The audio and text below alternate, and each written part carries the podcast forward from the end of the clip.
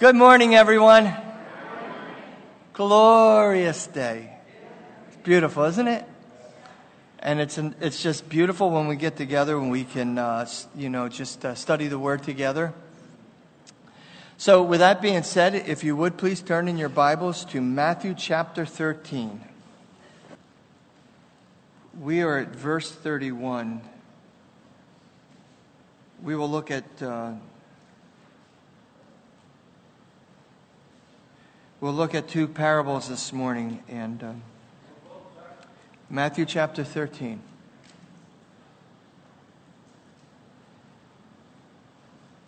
Another parable put he forth unto them, saying, The kingdom of heaven is like to a grain of mustard seed, which a man took and sowed in his field, which indeed is the least of the seeds, but when it is grown, it is the greatest among herbs it becometh a tree, so that the birds of the air come and lodge in the branches thereof. Another parable spake he unto them The kingdom of heaven is like unto leaven, which a woman took and hid three measures of meal till the whole was leaven. Let's just read down to verse 36. All these things spake Jesus unto the multitude in parables, and without parables Speak ye not unto them, that it might be fulfilled which was spoken by the prophet, saying, I will open my mouth in parables, I will utter things which have been kept secret from the foundations of the world. Then Jesus sent the multitude away and went into the house. His disciples came unto him, saying, Declare unto us the parable of the tares of the fields. And we had looked at that last week. Would you be kind enough just to stand with me once more and Bible in hand, let's pray together. Father, thank you for your word. And I pray, Father, as, as your word is being taught, that there would be um, no distractions, that our hearts would be open, our minds, our spirits. So be open, Lord, to what you want to say to us collectively as a church. Our desire, too, Lord, is that you would speak to us individually as a son or a daughter of God. I guess what I'm saying, Lord, is when we leave here, this place this afternoon, we won't be the same as when we came in. Lord, we know that every word, every sentence, every verse was penned out by the holy men of old as they were anointed, inspired by the Holy Spirit of God. So we don't take this time for granted, we don't take it lightly. Please, Holy Spirit, come. Be our chief instructor here this morning. We love you, Lord, and we love this book. It's in Jesus' name we pray. And everyone said together, Amen. Amen. Thank you. I was trying to convey the beginning of the first uh, service the importance of these parables. Seven parables are called the kingdom parables. And um, I think many of us are guilty of just reading a parable, going through it real quickly, and just thinking we know what it says, what it means, and, and we'll move on. Um, there is so much meat in these parables that literally you could just spend weeks on weeks studying, charting, looking at the Greek words, you know, the meaning of words, the, the word picture, you know, which is really what a parable is. a parable is um, a story that these people would be well familiar with, the imagery, they wouldn't have any second guessing or they, they would know. They understood. When he talked about the parable of the sower, man, they had in their mind exactly what Jesus was talking about. You and I, maybe not so. We think of farming uh, in light of machinery and big open fields and barns and storages and, you know, that kind of thing. But in their day, it was little tiny plots of ground that would be scattered out with paths that would go in and out. And when he said there went a sower to sow seed, they understood that this is a man that would have an apron on and would hold the apron up with all the seeds. And when he would cast the seed out, he would spread it abroad, broadcasting the seed, which means the seed would just go everywhere. Some fell on the wayside, some fell on stony ground, some still, uh, was sown on thorn, with thorns and thistles, some was sown on good ground. See, they had no, they didn't even have to, you know, think about it. They had, uh, but you know, he says, listen, the reason why I'm giving you these parables is because for some, it will be something that will reveal a truth, and to others, it will conceal a truth. These parables that revealed the truth were to the disciples. They had a willingness. They wanted to know truth. They, they just had a mind and a heart where they, they just wanted to know the things about the kingdom of God. But for those that had a closed mind, they were following Jesus and they were just trying to trip him up. They were trying to do him harm. This is, these parables would only conceal it more. And that was the reason he taught. And that, that, that quote was taken out of Isaiah, by the way. So a parable, uh, the parabolatis or parabloti is a Greek word where um, it's a story that's being cast down alongside of a spiritual truth. That's what it means to come alongside, to throw it down so that these people would understand. But understand what? Now, this is important. To understand the kingdom of God. Now, most people, if you would mention the kingdom of God, they would think of heaven. At least those outside the church would. They would think, well, the kingdom of heaven is heaven, right? The kingdom of God is where God is, his throne and all. But no, that's not it at all. See, when Jesus mentions the kingdom of God or the kingdom of Christ or the kingdom in general, he's talking about the sphere in which God is active and, and, and where he has dominion. So when we, well, like last yesterday at the baptism, I, you know, I always say, man, that was the best baptism we've ever had. You know, I say that every year. I just, and I don't, they're probably all the same, but, but what makes it so special and so real, and I, I get so tripped up, spirit, not tripped up, but I get emotional with baptism is because I know that God is at work. God is doing something. To see, to see a child look, uh, experience a child looking right in your eyes, and you know they, they get it. They know they're representing death, burial, resurrection, outward expression of something that's happened in that little heart. And they're saying, Pastor Harry, I just want to be baptized. And forget about it. I lose it. You know, I, I, hopefully I don't forget to bring them up out of the water, you know. And, but that's the kingdom at work, guys. That's the kingdom is where's God, where God has dominion, really. He has dominion this morning in your hearts and my hearts if you, if, if you let Him. He's here, right? Wherever two or three are gathered, right? And if He's here and He has dominion, then behold, the kingdom of God is at hand. So when He said, hey, the kingdom of heaven is, and He tells a parable, it's similar to this. There's some real deep spiritual things that are happening here. And it is so important, church, that you understand. You know, you know I, I kind of got the parable of the sower, I guess, all the years I've taught that power, parable, you know.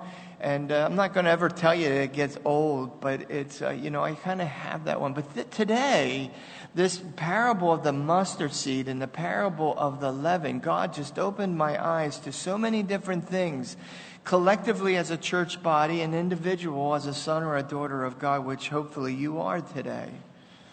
You know? But if you look at that again, the kingdom of heaven is like a grain of mustard seed which a man took. Now remember, again, I mentioned this a, a, week ago that there is this interpret or this rule of interpretation called expositional constancy or contingency. It literally means wherever you see a word being used over and over and over constantly, and it's got the same meaning, then that is the rule. You don't try to change that. You can't. That's bad uh, Bible interpretation.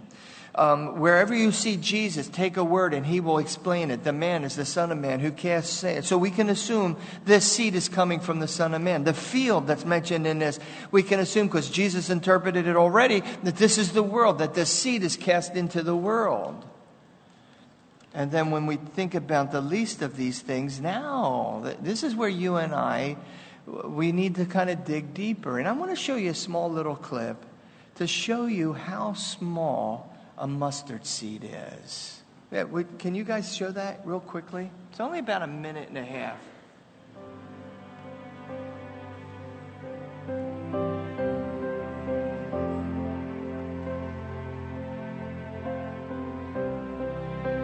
Notice how tall the tree is, too.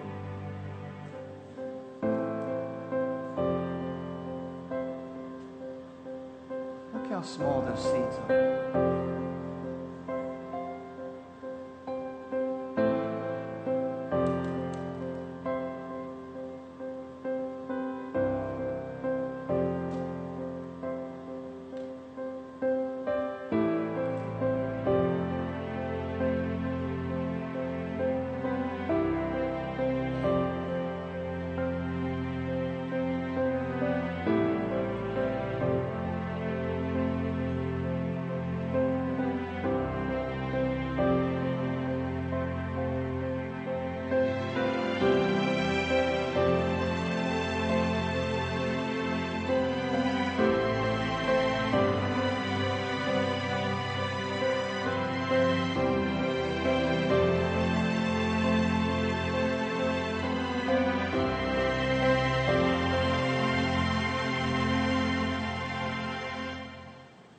That amazing? How small that thing is.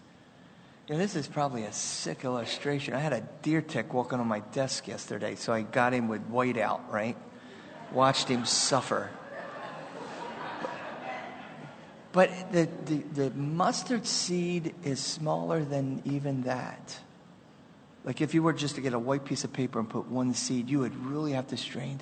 So small. Now, why am I telling you this? I know you have heard it, I have heard it. Individuals, brothers and sisters in Christ saying, I just don't have enough faith to handle that. See, that is such a lie from the kingdom of darkness. That is an evil influence, by the way. Because all it takes is a, just, the, just the faith, the size of a mustard seed See, what happens is we focus on the evil influences or we focus on the lie rather than to focus on God's truth that all you need as a Christian is just a little bit of faith. Focus on Jesus and see what he can do with that faith. If I had just a little bit of faith, I could look at a mountain and say, Mountain be gone and be removed to the sea. There's something so powerful in, with, with a believer when they know that it's not how big the faith is, just that we have faith. Amen? Now, there's a few things at the beginning of this, uh, this parable that I want to bring to, to your attention. In verse 32, we read, Indeed, it is the least of all seeds. Now, that word least can be also translated least of rank or of influence. Now, now, I'm not saying that's the way the church looks at that seed because you and I just kind of had a, a, glimpse of what Jesus was talking about. Talk about rank and influence. That little seed produced a lot of that. But in the world's eye, eyes, the world's opinion of Christianity, it's of, a, of, of little insignificance. The church is meaningless in the world's eyes. What Jesus is saying, the kingdom of heaven is like this. It's similar to that tiny little seed that once it's planted, it grows into something almost phenomenal. It's almost, and I'm not saying this in a negative sense, but it is of a, a, natural, you know, growth. To see that tiny little seed, you would think, oh my goodness, it's going to be a, what, a plant that big? See, some of those trees can even reach up to 10 feet tall. That's why I wanted to bring it to you. Notice how tall that tree is. In fact, literally, the Greek indicates it's not a tree at all. In fact, when it says that it's the uh, greatest among the herbs, it means it's the greatest among the garden plants. It's considered a bush. So the kingdom of heaven is like that. Now, listen, gang, I want you to kind of just stay with me. You know, we, we can look at this thing where the kingdom of heaven could be interpreted that God sowed the seed, right? The gospel, the church was birthed out of it. So, in a sense, we look at the whole picture of Christendom across the board. Of course, starting at the cross and the, you know, the Holy Spirit being sent it, and from uh, just 120 believers, look what it grew into. And you talk about something that's just so influenced and so significant today. You can interpret that that way, or you could just look at an individual church, like like ours.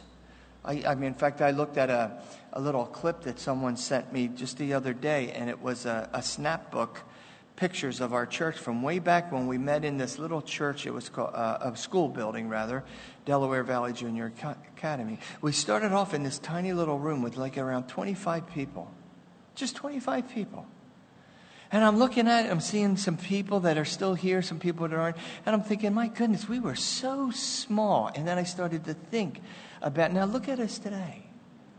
You know, no, we're not a mega church, you know, uh, and we're not here. And I, I, like this size, by the way, because I know everybody. I don't know everybody's names. I mean, I, I'm an old burnout. I mean, I'm never going to remember your name. So if I keep calling you brother, don't be offended, you know. But look what we've grown to. Maybe the world thinks we're insignificant. Maybe the world thinks we'll, we'll never amount, amount to anything.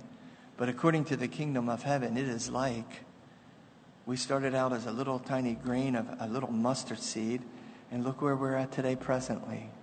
Look at Calvary Chapel, Philadelphia. When Irma and I went out to Calvary Chapel, Philadelphia in 1982, there was 50 of us sitting in Arthur's Catering Hall. There's 10,000 people now. That's phenomenal, isn't it? That is the kingdom of God. That's how God. So no wonder God is going to begin to warn us, right? Through these parables, and He's going to say, watch out. The kingdom of heaven is like a sower. He went out to sow seed, and some of the seed fell among the wayside. Some of it fell on stony areas. Some of it fell among thorns, and some of it fell on good ground. He said, watch out for that. Now, if you got ears to hear, hear. So if you're going, okay, no, I understand that. My heart can become hard. I can allow a lot of rocks in my heart. I can get some weeds in there once in a while. See, you're hearing. And that is the kingdom of heaven. He has dominion in your hearts and in your lives. Amen, guys? But it might be considered the least of all the seeds, but my goodness, it will have an influence in the world. The seed is going to have an influence in our church. And by the way, the influence is going, you're going to have an influence even in your own personal lives. And that's why we need to take heed to what's being taught here. Listen, um, the, the, the seed. Let's, let's think about this as it relates to the church. You know, the seed is sown, it brings about a growing fellowship, as I alluded to just a minute ago. It's a church that is thriving. It's filled with joy. It's filled with activity. Um, you think about it, it, it has a, an, an, urgency almost that it wants to go into all the world, you know. And I look at our church, you know, where we've come from, and now we have, what, two or three mission trips now where we're going across the pond now. We're taking the word, the, the word, the seed into other parts of the world. We're doing things right here. We've got a ministry now in Camden where it looks like we're starting a church in there. Something's happening and it's a vibrant and a healthy church is what I see here. And it all started with just a handful of, uh, of body of believers that started out with a good foundation and there was pastors and elders that just would not let evil influence dictate to where the church went. Does that make sense? And that's, again, that's why we're here today. But I want to also say it can, it can be related to us individually. It's someone who hears the gospel, right? The seed. They hear the word. Then they open their hearts. They open their, mi- their minds. They open their lives to the Holy Spirit of God. And things start to happen, you know. They become born again. There's an excitement in their hearts, you know. Their character is being changed almost every day. They're experiencing the fruits of the Spirit in a supernatural way. They're not trying to make it grow, it's growing naturally. And it all started from just that tiny little, little tiny seed of faith. Just that. That's all you need. If you allow the kingdom of God, the dominion of Christ, to rule and reign in your heart. But listen, guys, I would love to say that's the end of the story. But whenever that happens, where you see Christendom growing at an un- abnormal rate, as it were, where you see individual churches beginning, starting small and then growing to 10,000 and even more, and they're trying, they're keeping themselves pure and away from evil influence, you know that the birds of the air are going to come. And that's exactly what this parable is saying. With that kind of growth, the birds of the air. And again, I have already said expositional cons- pardon me, consistency, that rule where if Jesus interprets that, then we leave it alone. Amen? So when we see the birds of the air, we're talking about an evil influence. Now listen, let me have your attention, and most of you know this already, but it's kind of a good reminder. There are two kingdoms presently today. There's a kingdom of darkness, there is the kingdom of heaven. Amen? A lot of us know that. Now, if the kingdom of darkness would just stay in its own place, I'd be okay. But it doesn't. The kingdom of darkness, the kingdom of evil influence, creeps its way right into the church. And you, maybe that's one of them. I don't know. Um, but you have that, you know, that picture in your mind now that this evil influence now is going to come within this abnormal growth, and uh, and you just, you know what? Think about it, guys, just for a second you know, um, it tries to find, they come in, that word to come in literally means from one place to another, so the birds are coming in, but when you really do a search, whether it's Strong or Wuest or Thayer's, it literally means they come in, but they come in with an influence. They're not just coming into the church, the demonic darkness, they don't come in just to find a place to hang out. That what they literally want to do is they want to influence that which God is growing. He, they want to influence the kingdom of heaven, they want to impact it, they want to impart their ideologies or philosophies. And if you would please, if you could circle the word lodge there is another very interesting word. It does mean to pitch one's tent, to fix one's abode. But again, when we follow that word, and if you do a strong study, you follow the root word of that, it literally means the reason they're doing that is they want to haunt it. I mean, haunt it. They want to hang out, they want to trouble it, they want to bother it. So, the, so these literal influences from the kingdom of darkness, they come in to do that very, very thing. That's why it says in the eh, where it says, "So that the birds of the air come." That word "so" literally means the reason why they're doing it. They're coming in. They're coming in to influence it. They're coming in to influence. They're just going to haunt it and haunt it and haunt it. And I'll talk to you eh, in a second about how they do that. Now, who? Who? They, if you look at it, they're looking for branches. They're look, that word branch literally means the tender shoot. It is that branch. Now listen, it's that branch that they, the farmer can cut off, kind of widow off the end of it, and then graft it into another tree, and it'll take root. It'll take life. They can be grafted in. Paul used the same illustration with the church, the Gentiles, that we have been grafted in. So these evil influences, the one who wants to haunt what God is growing at an abnormal rate, it's growing, they want to bring in their influence to haunt it, but they're looking for a certain place. They're not just going, hey, I'm just going to go.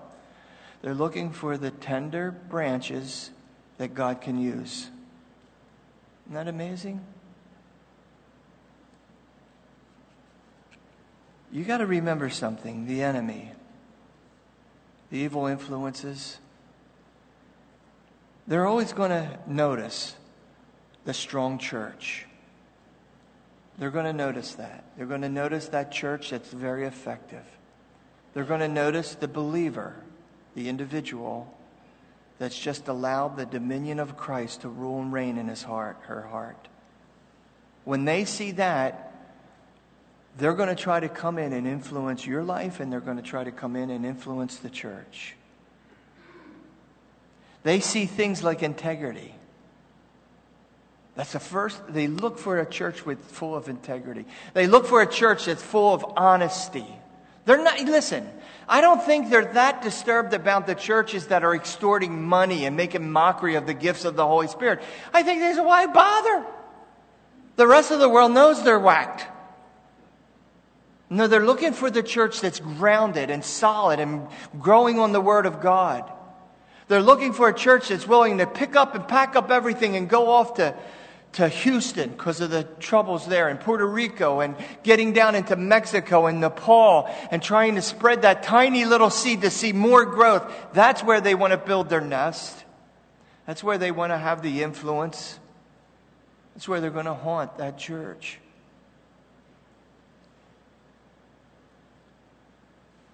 You think about it's because of the, the work, how vital, how powerful it is, how energetic. You see a church that's energized by the Spirit of God, a church that's just not coming together on a Sunday and then blasting off for home or they're, they're, they want to they want to experience what god is doing within the kingdom of heaven the kingdom of heaven is like this is you and i folks that's why this is so important to understand what he's saying here so we can be al- alerted to it now like the tares right Hey, do you want us to tear those tares out? We'll root them right up. No, you can't do that. The roots are intertangled. You pull up the tares, you'll damage the wheat. Just leave them alone. There's nothing we can do about these nests other than as your pastor, I can warn you. I can warn you that when you become lethargic and Christianity is mundane and you could care less if you get out to church or not, or go to a Bible study or open your Bible, it could be that evil influence that somehow got into your life. It's perched on a very, very important place with you and Jesus, and now it is sowing that it's haunting you. The reasons why the enemy wants to come and, and lodge in the church and, and in our lives personally. And there's, a, there's several of them. And I'm thinking if you sat with your Bible and just thought, why would the enemy want to do this? You could come up with your list. You really could. But maybe some of, some of these reasons will trigger something in your mind and go, yeah, that's me right now, Har. You think that one of the reasons is he just wants to destroy the witness of the church. He just wants to take the church out where it's not an influence at all. The, he wants the world to think they're right, that where there's no rank, there's no influence, so he does that. He also wants to cause the, the church just to be uh, compromise.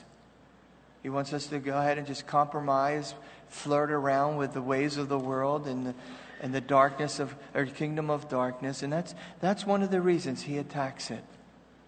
But I think some of the most damaging, some of the most um, destructive reason, number one, is he wants, he wants to dilute the message of sin. He wants just to, he wants the church not to look at sin for what it is, to whitewash it, as it were, to sugarcoat it. And you know, it's amazing. Uh, someone sent me a teaching the other day, and, uh, and he asked me, please, Harry, listen to the whole thing, get back to me, right? I thought I was going to be blessed with this dynamic teaching. So I'm in my office the other day and I got it on. And the speaker was, I mean, he, he should get a, the oratory skills this gentleman possessed was all, over the top. I mean, he, could, he had me glued to his message. And, and you talk about illustrations and the way he walked the stage and the way he just, he could talk to you. And I'm listening to this whole thing. And then at the end of it, when he, when he said goodbye to everyone, I sat back and I thought, not one mention of sin. Not one. And then I rewind and I, not one mention of Jesus. Not one mention of the cross. See, the evil influence lodged in this brother's heart, in his ministry, and has diluted the message, the doctrine, our theology.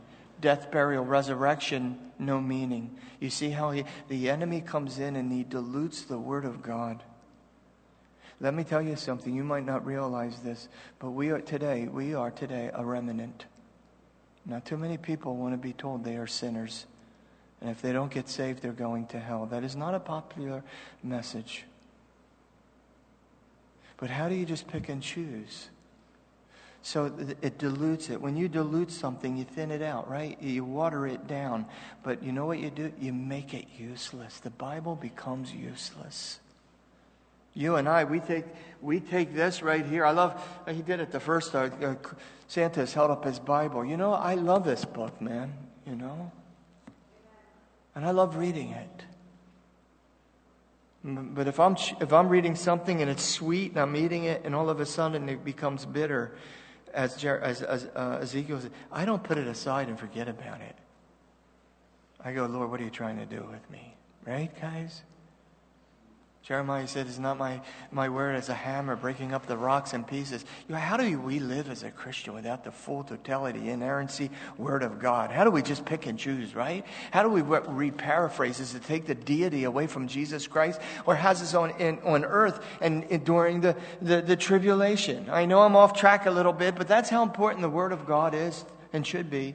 And when the evil influences come into a church body or Christendom in whole, and we see that at a rapid rate right now, or an individual's life, when we see that, at the kingdom of darkness, not the kingdom of heaven.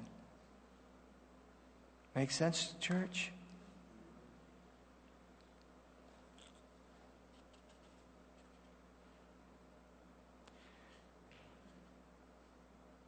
You know what happens when he does that? When the word becomes diluted and when we lose our witness and it is so damaging. But he does it in such a subtle way. You don't even know it's happening I'll explain that in a minute when, it, when they came into the church there. I'll, I'll explain how subtle it is. But you know what happens? When this happens to a church body or it happens to us individually, li- listen, Christian, the, the first thing, it just disintegrates our faith, it weakens our faith. We, we doubt God's truth. We start to doubt His word. We don't take our problems, our cares, our anxieties to Christ. We, we internalize them, or we go and we try to find, find external help. See, that's the evil influence, you know. And I wonder sometimes, just sometimes, not all the times, cannot be dogmatic, but some of the thoughts, the teachings, the, you know, go get counsel. Now, I know that's necessary sometimes in the lives of people to get help, but what can a, what can a counselor do? That Jesus can't do or the Word can't do. If you just sit along, alone with Him in the kingdom of heaven, the kingdom of heaven is like you have this Christ in your heart. He has full dominion. He has full authority. You sit there and He can speak. Listen, He speaks to you. He does. How many can say honestly, I do hear the Lord's voice, right? I do.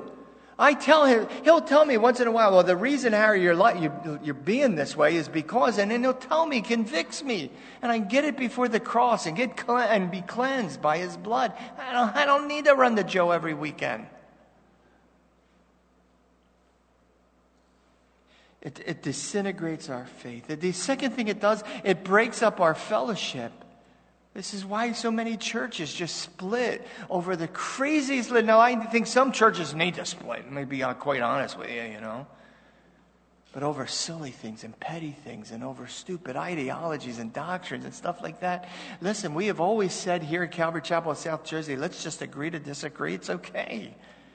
We're pantheologists. When we get to heaven, it'll all pan out. It doesn't matter. What matters is unity. They'll know you're my disciples by the love that you have one for another. I don't expect everybody to agree with me all the time. But what happens with these evil influences? They come in, and before you know it, they're fighting with each other. There's no unity. There's no, there's no accountability with each other. The third thing, it just, it just, it corrupts. It just corrupts a believer in such a subtle way before maybe 10 years ago when you got saved god delivered you out of all this crud and muck and mire and now 10 years later you're beginning just to compromise with it again and you're flirting with it again and before you know it you're just corrupted man the birds of the air the birds, the fowls, they came in. And they just looked for your tender spot. They looked for the place where God wanted to use, and they lodged a nest there and began to haunt you with their influence.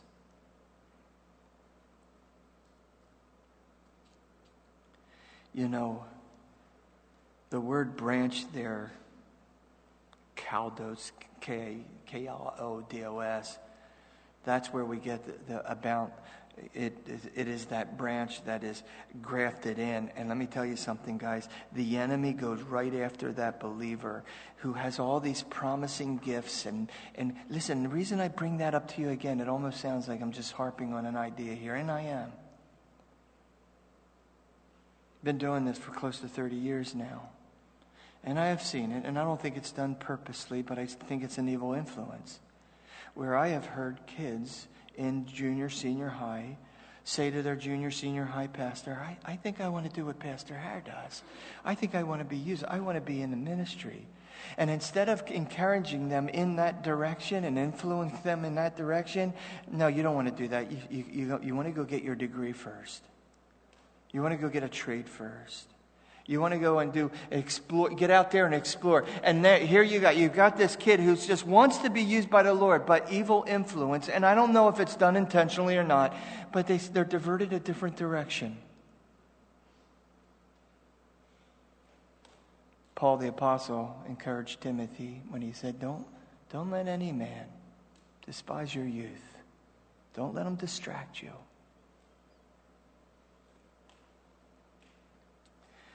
Not only are young believers uh, targeted, but so are mature believers.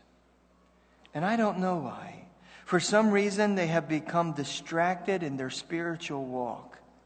They become unfocused. Maybe they're preoccupied, but somehow they have been diverted away from what they know their calling, their sensitivity of the Holy Spirit, their prayer life. And somehow an, an influence came into their lives, and now they're no longer doing the warnings there. I want to tell you something. There's three ways we can examine our hearts. Well, should we do that here? Well, Paul the Apostle, 2 Corinthians 3 5, he says this. He says, Examine yourself to see whether you be in the faith. Literally, examine, test yourself. See, is everything still okay? You know, I know it sounds silly, gang, but every now and then I got my little test going on in my heart of hearts, and I got just two boxes, yes or no. you know. One of the questions that I, I thought of, am I still producing fruit? Or have I turned, uh, returned to my old attitudes and my old habits? Am I still producing fruit? Meaning, is fruit still growing? Love, joy, peace, long suffering, gentleness, you know, f- uh, faith, me- temperance, me- all that. Is it still growing or has that stopped? You can check yes or no. How about this one? Do you still share the gospel message? Is that still important to you? I don't know what your, your conversion was like. My goodness, I did. I came out of darkness and I was put into light. I had, I had nothing but dope and that kind of, and I went right into hope. I didn't have a dad, and now I have a heavenly father. My life was turned upside down, man. One night, September, 1, 1.45 in the morning. I couldn't shut up about Jesus. I went into my school. I had a family Bible. I had to tell everybody about Jesus. My ministry was to drive around in a 50 Ford Ford pickup truck, and just whoever was thumbing it that night, I would pick up and just talk to them about Jesus. Jesus. So I had to ask myself do I still have that drive? Do I still have that hunger and that passion for lost souls? Or has evil influence somehow got into my life? And so it's not important anymore. The third thing, do can I honestly say that I have an effect on a lost and dying world? Because Jesus said, I want you to be salt and I want you to be light. Salt is a preservative. If somehow in my life, individually, am I a preservative to my relationship with my mate? Am I a preservative with my kids? Am I a preservative in this church? Let's spread it out a little bit. My community. Is the church still salt? And if you, you know, we look at the church today, you, know, you wonder if it's salt, if it has an influence anymore. You look at the church and you see that it's going away from that. Christendom, individual churches, can I pridefully say, I think we are not just a, we're a salt block, one of those licking ones, you know. Or Lot's wife, you know, never mind. We are salt. I believe that with all my, with all my heart. And I still believe today, Calvary Chapel, South Jersey is a light unto this world that we can honestly say, family, let your light so shine before men that they might see your good works, glorify your Father which is in heaven. Hello, Calvary Chapel, South Jersey. And for the pastors, the elders, the teachers, the mature brothers and sisters, we're going to keep it that way. It's not going to be a popularity contest. We don't want bigger, better. We want deeper, stronger.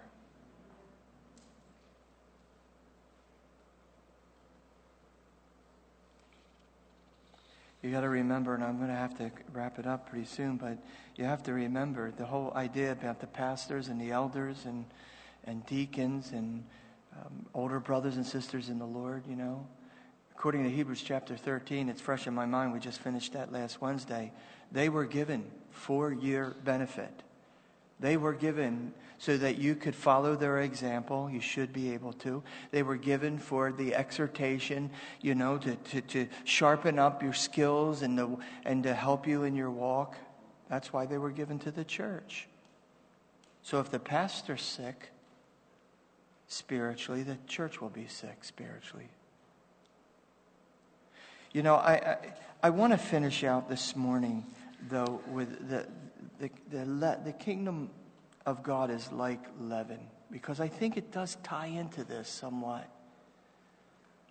You see in verse 33 where it says, Another parable he spake, uh, he spake unto them, The kingdom of heaven is like leaven. A woman took and hid three measures of meal until the whole was leavened. And again, a parable, that familiar story, they understood exactly what Jesus was alluding to or, or what he was talking to you. And I don't think I don't think we do too much of that. Maybe if you're kind of one of those gals that like to cook your own bread and all, you understand the whole process with yeast and leaven and how it just permeates through the whole thing. We get. In fact, even Paul uses this as an illustration. But I want you to notice though that this woman who had these three measures of meal, what did she do with it? She hid. You know, a lot of times we don't see these little words. She, she took something, she hid it in these three measures of meal. And you think, why would she hide it? Well, when we read the Old Testament along with the New Testament, and again, expositional consistency, and you get the definition of that in the Old as well as the New, leaven is always used as this type of evil or evil influence or sin. Paul dealt with that. Don't let a little leaven in because it's going to leaven the whole lump. You got to deal with it, church. Get this guy out of the church. And then he dealt with that, you know, but she hid it. Now, if I could just paint this picture for you, you, you see the three measures of meal there? See, every good Jewish male or Jewish woman and child would understand what he's talking about is, is the meal offering.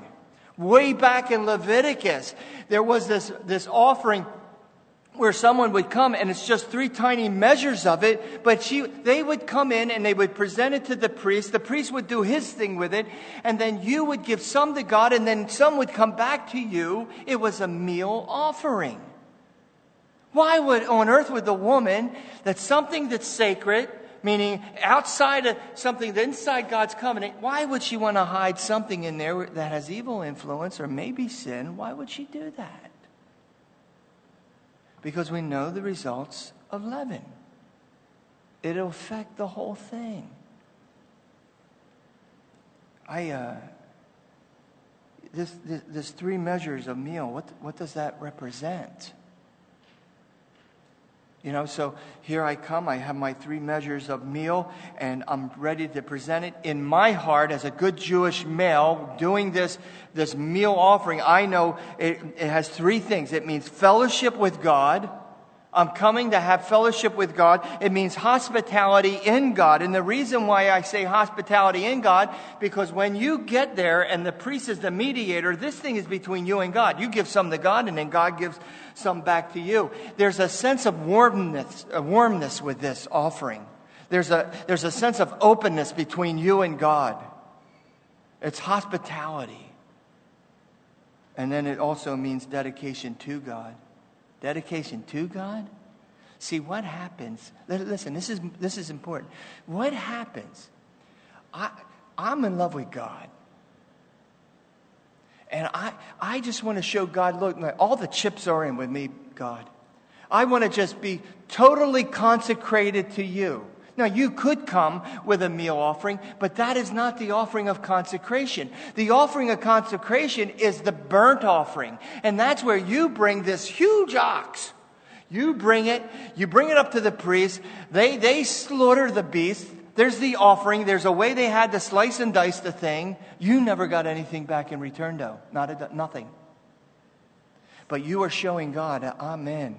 I am so consecrated. I am so. Now, where the warmth and where the dedication comes in, where the connection of fellowship comes in, is the following offering, which is the meal offering. And here you come. Why? See, the kingdom of heaven is like a woman who wants to be dedicated to God. She wants that kind of a relationship, but she keeps hiding sin in her life. Whatever that is. What kind of sin could it be? Lust of the, lust of the flesh, the lust of the eyes, the pride of life? Lust of the eyes, everything I see, I want. I know, God, you don't want me to have it, but I keep looking at the lust of the flesh. Oh, God, you know, you start. And then the pride of life, you're going to go off and do it anyway. And what you're doing is you're hiding three measures. I'm sorry, you're hiding yeast in three measures of meal, which should have been your meal offering and your offering of consecration. You know, um, Santos, if you'll make your way back up here. This is what, this is why I think she hid this in there. Well, maybe, no. This is why she shouldn't have hid it in there. There's three things that it does. It, you, you think about yeast, you think about leaven, it disintegrates, right? It breaks up, and then it corrupts, literally. If you think what yeast does with a, a batch of dough in order to get it to puff up. I think it disintegrates faith, it breaks up fellowship, and it also corrupts the believer. That's why I thank God for John, 1 John, where Jesus says, if you have these issues in your life and you want to deal with them properly, correctly, you want to deal with them scripturally, then come before the Lord, confess your sin before Him. He is faithful and just to do what, guys? To forgive. You're not hiding anything. You're just laying it out for Him to cleanse you and wash you. Here, let me close with this the three questions. Something we can pray about together, individually. Maybe after this, the, the service, you can find someone, the prayer team, and just come up. Here's the three question Am I still producing fruit? Am I still producing fruit and I mean, you know, fruit grows, right? Fruit should be harvested. I mean, it's not one and done. I got saved in 1973. Am I still producing fruit? Is there joy in my life? And if I can honestly answer that question in my heart, I go, no, there isn't. Then I know that I need to make an offering of consecration and a meal offering without hiding the sin. Amen? Second question Do I still share the gospel like I used to? Does it, does it matter? And this is where my heart breaks sometimes for, for your past personally. There was a time where the Holy Spirit, it wouldn't matter if I was on Pico going over the bridge, if He laid on my heart that someone needed to hear the gospel, there was nothing stopping me. I remember sitting next to this young girl. I walked up to her and the Lord said, share the gospel. I went over there. And I said, hey, you want to hear about Jesus? She goes, no. I said, well, you're going to hear anyway. But do I still have that drive, that passion for lost souls? Do I care? Do you care? That neighbor? The loved one, the relative, your aunt, your uncle, whoever that is? Because if you say, no, I don't anymore, then evil influence got into that tree, man. And there was something hid in that meal offering if you don't care. Now, I say it sounds pretty negative. But my guts tell me today most of us do care. And it's something for us to pray about. Number three, do I still think I have an effect, a godly effect, on my community, on my church, my family? If not, that somehow the birds got in there.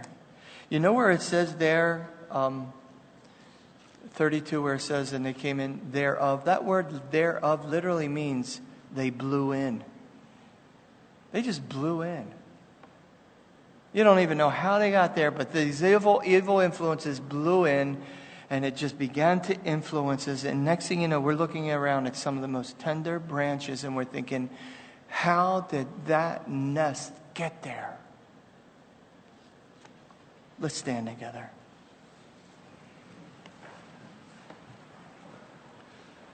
That's three verses, man. That's two parables, three verses. And you see how we can just camp out there?